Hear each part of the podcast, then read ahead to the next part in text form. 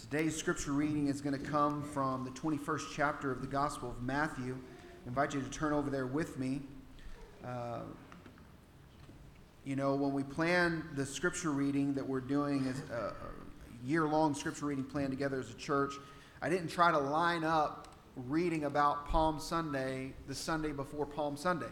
But God can do that. And so He has uh, made a way when there seemed to be no way. You could put it that way. And so we are going to not only read this week, but we are going to hear, I hope, from God from chapter 21 of Matthew. And we're going to start with verse 1. As they approached Jerusalem and came to Beth, Bethphage on the Mount of Olives, Jesus sent two disciples, saying to them, Go to the village ahead of you, and at once you will find a donkey tied there, with her colt by her Untie them and bring them to me. If anyone says anything to you, say that the Lord needs them, and he will send them right away.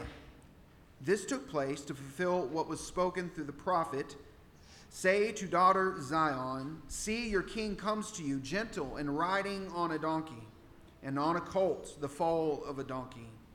The disciples went and did as Jesus had instructed them. They brought the donkey and the colt and placed their cloaks on them for Jesus to sit on.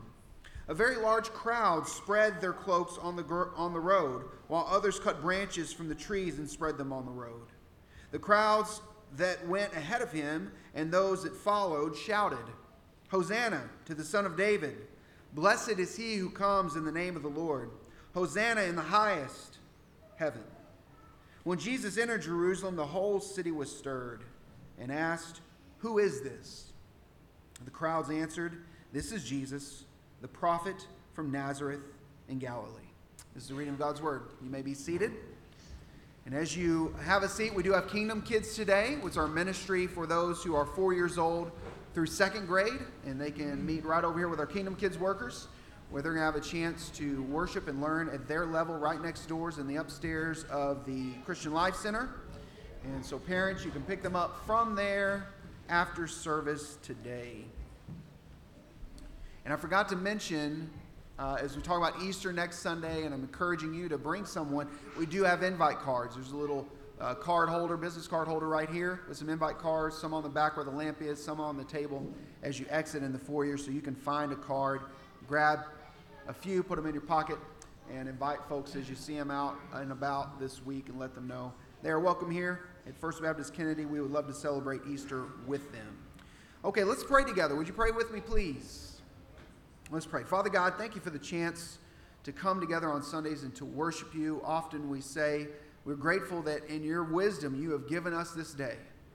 And on this day that we call the Lord's Day, the day in which we celebrate uh, the resurrection of Jesus, God, we are in this place to hear from you, to experience you, to be obedient to you, to hear your voice and follow your voice as sheep follow the voice of their shepherd. So I pray that you would speak to us.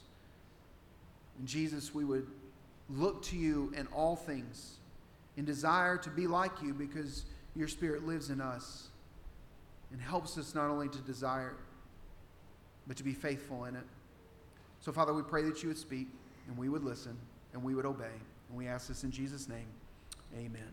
well, today we call Palm Sunday. And on Palm Sunday, it is the beginning of this Passover feast for which Jesus goes to Jerusalem along with his disciples. And Jesus enters Jerusalem not as a king, not as a king, not as a king among other kings, but Jesus enters Jerusalem as the king above all other kings. In our language today, we may say that, that Jesus is the boss's boss, right? He is the top of the organizational chart, not just one, but all organizational charts. He is King of Kings. And if you're a Christian, or maybe you're here, or you're listening in, and, and you're exploring Christianity and, and you want to understand it, and perhaps you, you, God is leading you to embrace it I think it's important for us to recognize that when we invite Jesus into our life, when, when He speaks and we respond, what we are responding to, what we are recognizing in Jesus, is not that just He came to save us, but that He also comes and intends to be our King. to be our Lord. Not just Savior, but Savior and Lord. Now, sometimes we, we can resist that, right? We can we like the idea of Jesus coming and saving us through his death and resurrection, but sometimes we just want that saving part and we don't want that lording part, that kingship part. We like one, but we leave behind the other. Now, sometimes that's because, you know, let's be honest, we kind of like being in charge of our own life. Sure, we've made a mess of it, yeah. But we like that freedom. We like to call our own shots. We want to be our own boss, right? And so that desire within us can battle against this idea of Jesus not only being our Savior, but also coming to be our Lord. And in fact, it's not one or the other, it's both or neither. But we also may resist the idea of Jesus being our Lord or being our boss because we've had people in charge of our life before that didn't do such a great job. It may have been our parents, it may have been a a, someone at school that was over us. It may, it may be a, you know that first job, or maybe your job now, and you've got someone who is who is in charge of you, and it's it's not great. At worst, perhaps they are, are abusive, but still, even if it's not that, maybe they take advantage, or maybe they take credit where they shouldn't take credit. Maybe they're just kind of a grouchy person and, and hard to deal with. You know, sometimes those people who have authority in our life aren't always the best people. And it's possible that we resist the lordship or the kingship of Jesus in our lives because we haven't had great examples of others who have authority in our life who do it very well. But we don't want to transfer that over onto Jesus. Wouldn't it be better to ask, what kind of Lord is Jesus? Rather than assuming or projecting onto Jesus what kind of king he intends to be in our life, maybe we should just look at Jesus and how he described his own kingship, his own lordship in this world, and particularly in our lives. And maybe we'll get an idea of who Jesus actually intends to be as king of all of us. And I think this is where the triumphant, sometimes we call it the triumphal entry or the triumphant entry of Jesus into Jerusalem on this first day of, of what we now call uh, the Holy Week leading up to Jesus' death on Good Friday, which would be this coming Friday, and of course the resurrection one week from today, what we call today Palm Sunday. I think something that takes place in this entry of Jesus into Jerusalem as a king of all kings, it speaks to us and tells us the kind of king Jesus intends to be in our lives.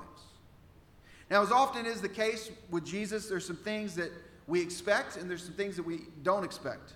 Now, for Jesus' disciples and the people around him who were Jewish like him, you know, they had a book, the Old Testament. And from that Old Testament, there were prophecies about this King of Kings, this, this, this uh, prophet that would surpass all other prophets, this Savior of the world, this one who, for whom you would sing Hosanna, which means he saves or saves, right? That they had prophecies about this. This, this was something they were anticipating and looking forward to. I don't know about you, but everything you anticipate and look forward to doesn't always turn out exactly the way you thought it would, does it? And so it was for them. They were anticipating, expecting Jesus or expecting someone like Jesus, a Savior, a Messiah. Messiah means anointed. That's, a, that's uh, the Hebrew phrase, the, the Greek is Christ, they're the same word. They both mean anointed one.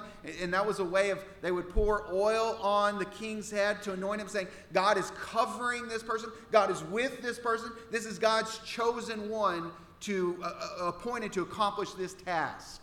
And Jesus is that one that they were anticipating. And so they responded in ways you would, you would think that they would, you know, respond with when you're when the long awaited king finally arrives, the one that's supposed to be the, the king of all kings finally shows up, that some of their response makes absolute sense to us, right? Now we're told that this is Jesus' disciples. Now I'm going to go back and forth between some other gospel accounts of this because this, uh, this is told in Matthew, Mark, Luke, and John. This triumphal entry is told in all four. So I'm going to kind of bring those together and synthesize it for you. But we're told that the group that is surrounding Jesus when he enters Jerusalem are indeed his disciples. And they are shouting, Hosanna, which means, as I said earlier, saves. He who saves. One of the things we see them doing is they put their cloaks on the borrowed donkey as well as on the ground. And what does that kind of conjure in your mind? It makes us think of, of a group of people who recognize the authority of, of the one who is with them. I take my jacket off, put it on the donkey, take my jacket off, put it on the ground for them to walk over. It's recognizing he is high and above, right? He is their leader. Now, then, he, then they take palm branches. I thought this was interesting because I was reading over this. It's like, where does it say they wave palm branches? And it actually doesn't say that in the Matthew, Mark, Luke, or John. None of them say anything about them waving palm branches. Now, it's inferred. We kind of think that they probably did that kind of thing. But what we do know is they laid those palm branches down on the ground for Jesus to walk over as he rode the donkey. Now, now that had a lot of symbolism, believe it or not. That, that palm branch was, was a symbol of, of the Jewish nation. And this act was a symbol of victory. They were anticipating that this King of Kings is coming to bring us as a Jewish nation, a Jewish people, victory. And so that's where we get the term Palm Sunday. I think if you kind of did a little background on this, all of these things you would expect, but there's some things that take place that you don't expect the Messiah to do. This one that they've been waiting on, the one that they were hoping for for hundreds and hundreds and hundreds, actually more so, years. And the thing that stands out, which is done to fulfill Old Testament pro- prophecy about this King of Kings coming, is that he rides in on a donkey. Now, maybe you've heard this said before in a service like this before that you know you might anticipate that a king who comes as king above all other kings he would pick a more majestic animal than a donkey. If you've worked with a donkey then you understand. I have had to work with a donkey once before. It was once and then that was it. I realized very quickly donkeys have a name a nickname for a reason. I'm not going to say what it is. You know what it is they are difficult to deal with. They're not exactly beautiful and majestic. You know, you would think maybe he's going to come in on a, on a stallion, a big white horse representing victory. You would think he would come in with a parade of soldiers representing strength. This is not how Jesus comes.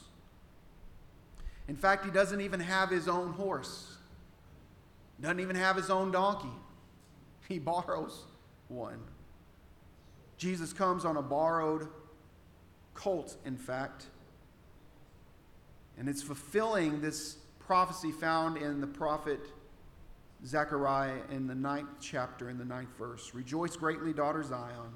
Shout, daughter Jerusalem. See, your, come, your, your king comes to you, righteous and victorious, lowly, and riding on a donkey, on a colt, the foal of a donkey. Now, you may notice in there that's a little different than what you read in Matthew 21, verse 5. There it says, See, your king comes to you gentle and riding on a donkey. If you go back into the Old Testament uh, scripture that it's referencing here, it doesn't use the word gentle, it uses the word lowly. Now, now there's the reason for that is because the scriptures that Jesus' people handled in that day was a translation of the Hebrew because not all of them spoke Hebrew. Their common language was Greek, so they took it out of the Hebrew, put it into Greek, and that's what they wrote, read. Their Old Testament was from a Greek manuscript of the Old Testament that was written in Hebrew, and that was that was called a Septuagint. Now that's a little off track, but I think it's interesting because you put these things together and you get a picture of who Jesus is. That he is gentle and lowly. Now this is, uh, I think this is pretty cool because this is exactly how Jesus describes himself. When you look at Scripture and you see how Jesus describes himself, he uses these, these, he uses these exact words. He is gentle and he is lowly. Matthew chapter 11, these are the words of Jesus. He says, Come to me, all of you who are weary and burdened, and I will give you rest. Take my yoke upon you and learn from me, for I am gentle and humble and heart. Humble and lowly, same idea.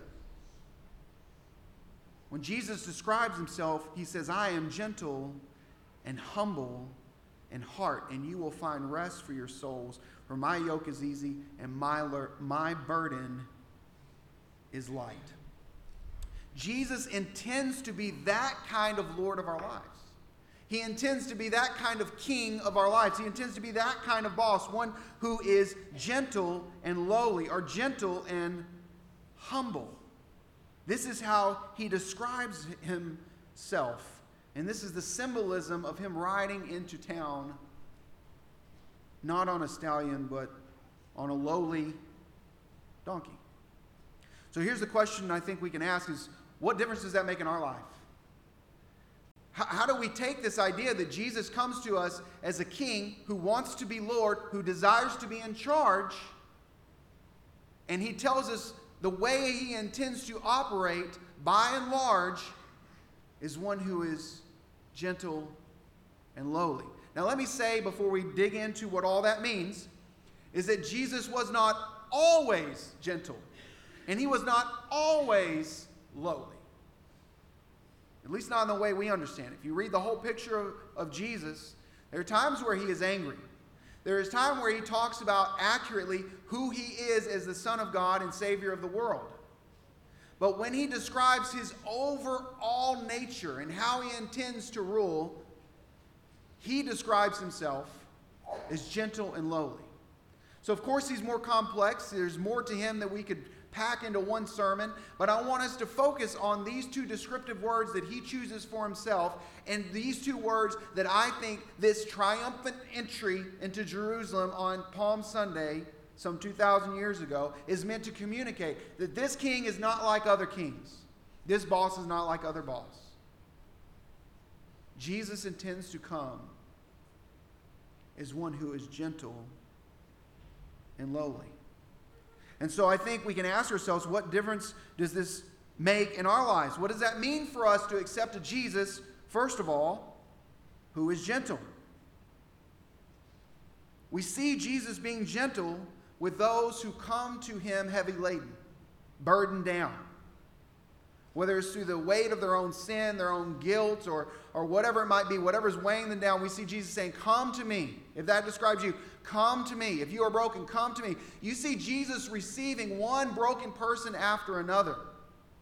From those who are blind from birth, to those who have royally messed up their lives and have entered into sin, to those who are the outcasts in the society in which he ministered. You see him being gentle with all of these people who would come to him seeking his help. Now, this is key because those who did not come to him seeking his help didn't meet such a gentle Jesus. Oftentimes, they met a, a Jesus who had a few challenging words to speak to them. We could put it that way. But for those who knew they were in need of help and they came to Jesus, what they found was a gentle Lord, a gentle king. And that would have gone against all notions of any other king. Other kings did not always have, or even often have, that kind of attitude. In fact, if you disappointed most kings, disappointment led to dismemberment. We've seen that happen in the Bible. If you displease a king, he can just do away with you. That doesn't sound all that gentle to me. But this is not who Jesus is. Jesus says, I come as a gentle king. And what that tells me is his gentleness means we don't have to hide. If he is a warrior king who is bent on destroying all who are weak and heavy laden, we would hide. And some of us, that is how we think of God. We see God as the punisher in the sky, the one who wishes to judge us and, per- and, and, and, and discipline us out of anger. And Jesus says, No, I am gentle. Now, again, there's a lot of other descriptive words that paint a fuller picture of Jesus when it comes to his wrath against sin, and then he's a, he's a, a, God, he is a judge of justice. All that is true. But listen to how Jesus is describing himself. He is one who is gentle. Gentle to who? Those who come to him in need. Jesus' gentleness tells me I do not have to hide from him. I can bare my soul. I can tell him anything and everything. I don't have to pretend like I've got it all together. I can simply come to Jesus as we've sung in our time of invitation before, just as I am. There's another prophetic word spoken about Jesus in Matthew 12, verse 20. It says, A bruised reed he will not break, a smoldering wick he will not snuff out. A bruised reed, just imagine, you know, just a, a, a, a wheat blowing in the wind that's maybe broken a little bit. And just, just a little, little push is going to sever that wheat in half. Or, or you imagine maybe a campfire that, that is almost out. You see just a few flickers left, and all it would take was just a little bit of water, and that thing is going to be snuffed out. And let's be honest, that's, that's where we're at sometimes. We, we are that bro, bruised reed, and just, just one, if I have one more difficulty, I am just done. I'm out. I quit. This is too much, right? We are that smoldering fire. It's just, you know, just a look if I if I if I don't get a little wind here, if I don't get a little fuel here, if some if I don't get a little tending to here, I'm just flat out. We can be in those places. And Jesus' word to you and to me is come to me. I am not one who will break a bruised reed. I am not one who will smolder the wick or, or will snuff out the smoldering wick. That's not me. I'm gentle. You can come to me. You do not have to hide. You know what happens when we come to Jesus and we find his gentleness? You know what, you know what that does for us? It makes us gentle, softens our heart, helps us to be less judgmental and harsh and rude and hateful. Like when we see the mercy and grace of Jesus shown to us in this gentle way, man, it moves us to be like him. Now, the second thing that we see here about Jesus is not only is he gentle, but shockingly, he's humble or he's lowly. He is one who, he said of himself in Mark 10 45, one who did not come to be served, but he came as one who was to serve and to give his life as a ransom to many. He's humble. He's humble in his relationship with his father that when he's in the garden, which takes place a little bit later in Holy Week, that there he is praying and wanting not to experience the results of our sin, but he says in the end, Not my will, but your will. What is that? That is humility. Jesus comes as one who is humble. His very birth paints the picture of a king who is humble, born in a stable, not in a palace. His death paints the picture of one who is humble, a king who comes to Jerusalem to what? To die, not to be placed on a throne. Everything about Jesus' life tells us, I think, that he is a man, God in the flesh, who is humble. Now, what does that tell us about Jesus' humility? Well, like I said before, We've all experienced someone who's been had authority in our life, who maybe has been in charge of some portion of our life, and they handled it very poorly, right? Now, let me ask you this. If you had someone in your life like that, did you joyfully submit to them? Or you, did you begrudgingly submit or even disobey? When you have someone who is not humble, someone who is prideful, someone who makes it all about them, who's always thinking of themselves, if you, if you have to work underneath, serve underneath, live underneath someone who is not humble, someone who is, in fact, prideful, let's be honest, humbly submitting to them is not easy. But Jesus says, I come as one who is humble, lowly. What does that tell us? It means his humility helps us to joyfully submit. Because we can't lose sight of this fact. Jesus came as Savior and Lord. He does intend to be in charge. He is here as our boss. He is the one calling our shots. But he's not making it about himself. He does it for the glory of his Father and for our good. Listen to how Paul describes this Jesus who is humble in Philippians chapter 2. He says, In your relationship with, uh, with one another, have the same mindset as Christ Jesus. Now, what is Jesus' mindset? Verse 6 of Philippians 2 who, being in very nature God, did not consider equality with God something to be used for his own advantage. He is a king of kings who does not use his position as king of kings to his own advantage, Paul says. Verse 7 Rather, he made himself nothing by taking the very nature of a servant. Going back to what he said in Mark 10 45, I do not come to be served, but to serve, give my life as a ransom for many. That's exactly how Paul wraps it up. And being found in human appearance as a man, he humbled himself by becoming obedient to death, even death on a cross. This is the humility of Jesus. And his humility leads us, I think, when we really think about who this is that desires to be in charge of my life, it leads me to humbly and joyfully submit. Because this is the kind of king who's in charge. Now, I want to circle back to something we read at the beginning of Matthew, something I thought was kind of interesting.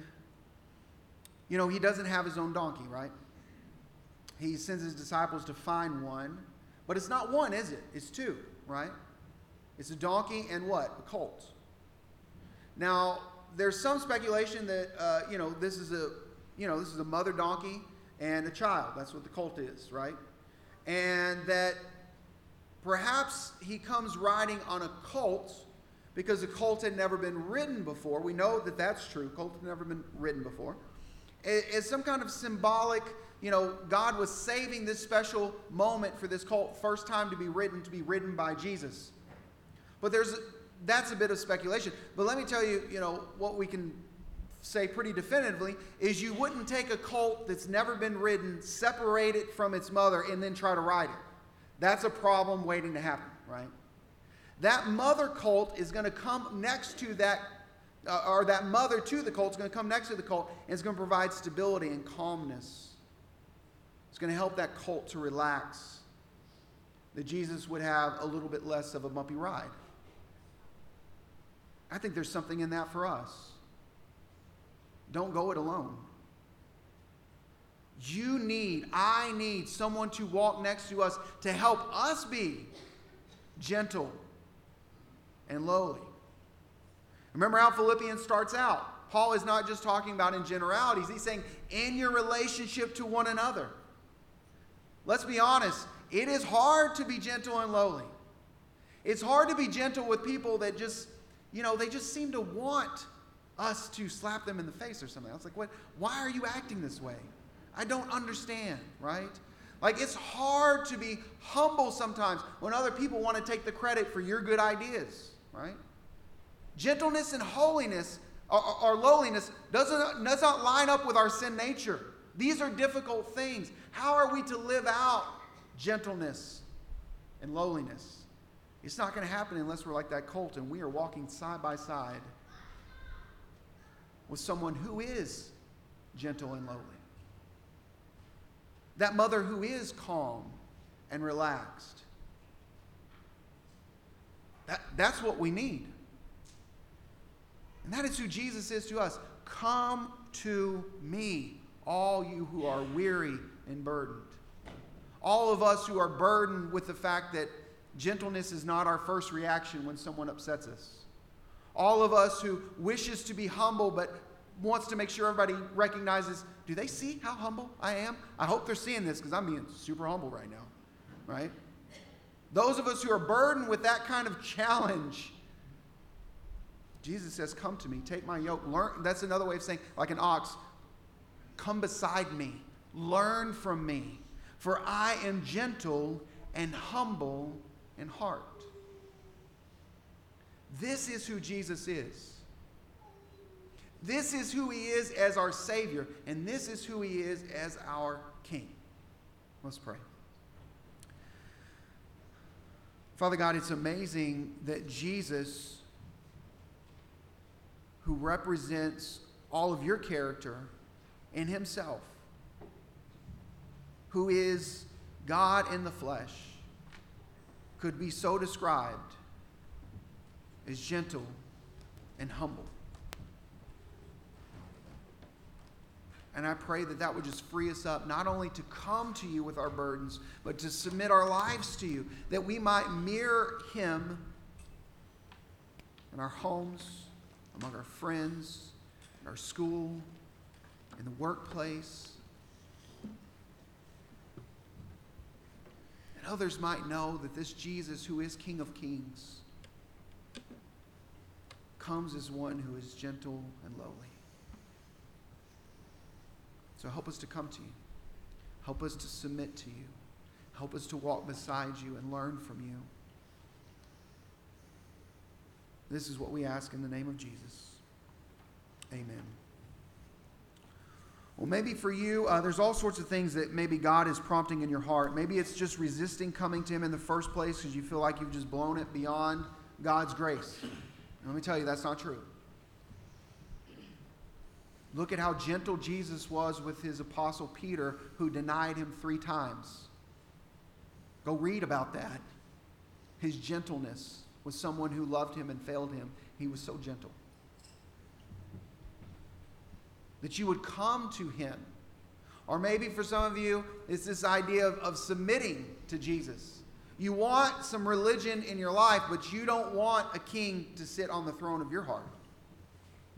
Maybe it's letting go of that idea and just saying, you know, I see this humble king and I do want him in charge. Maybe there's some area of your life where you're just struggling to hang on and you need to confess that to God and ask Him, No, I want you to be in charge of this. Or maybe it's how we're living these things out and we're not mirroring Jesus in our gentleness and humility. We have some things there to confess. However, the Lord leads, don't, don't leave this place without talking to Him about the ways in which He has spoken to you. And that's what our invitation is for. If you need to pray, you can come down front and pray. Pray where you're at. However, the Lord leads, let's respond to Him. Would you stand with me as we have a time of invitation?